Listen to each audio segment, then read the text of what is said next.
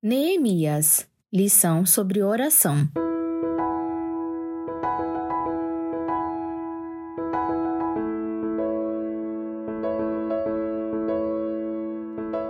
Ontem ouvimos sobre a primeira lição de Neemias, ter iniciativa. Mas como deve ser essa iniciativa na vida do cristão? Sabemos que temos uma grande ferramenta de comunhão com Deus, que é a oração.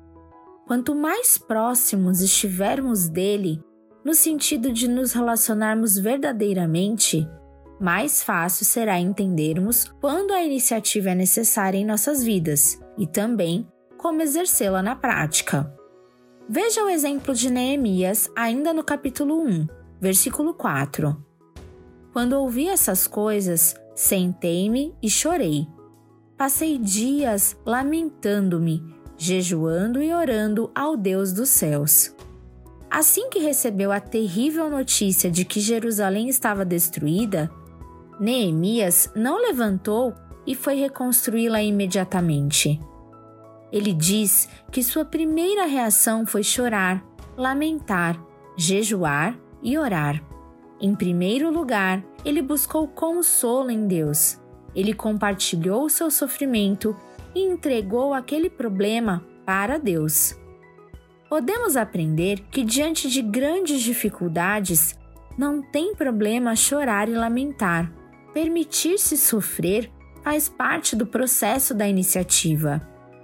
Jejuar e orar, buscando orientação de Deus também.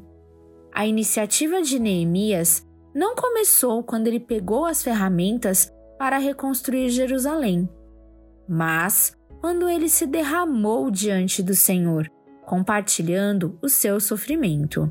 Então eu disse: Senhor, Deus dos céus, Deus grande e temível, fiel à aliança e misericordioso com os que te amam e obedecem aos teus mandamentos. Que os teus ouvidos estejam atentos e os teus olhos estejam abertos para a oração que o teu servo está fazendo diante de ti, dia e noite, em favor de teus servos, o povo de Israel.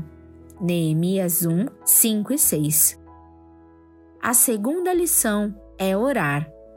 Não importa como você esteja, não importa se está bravo ou triste, Deus quer te ouvir e terá prazer em te responder.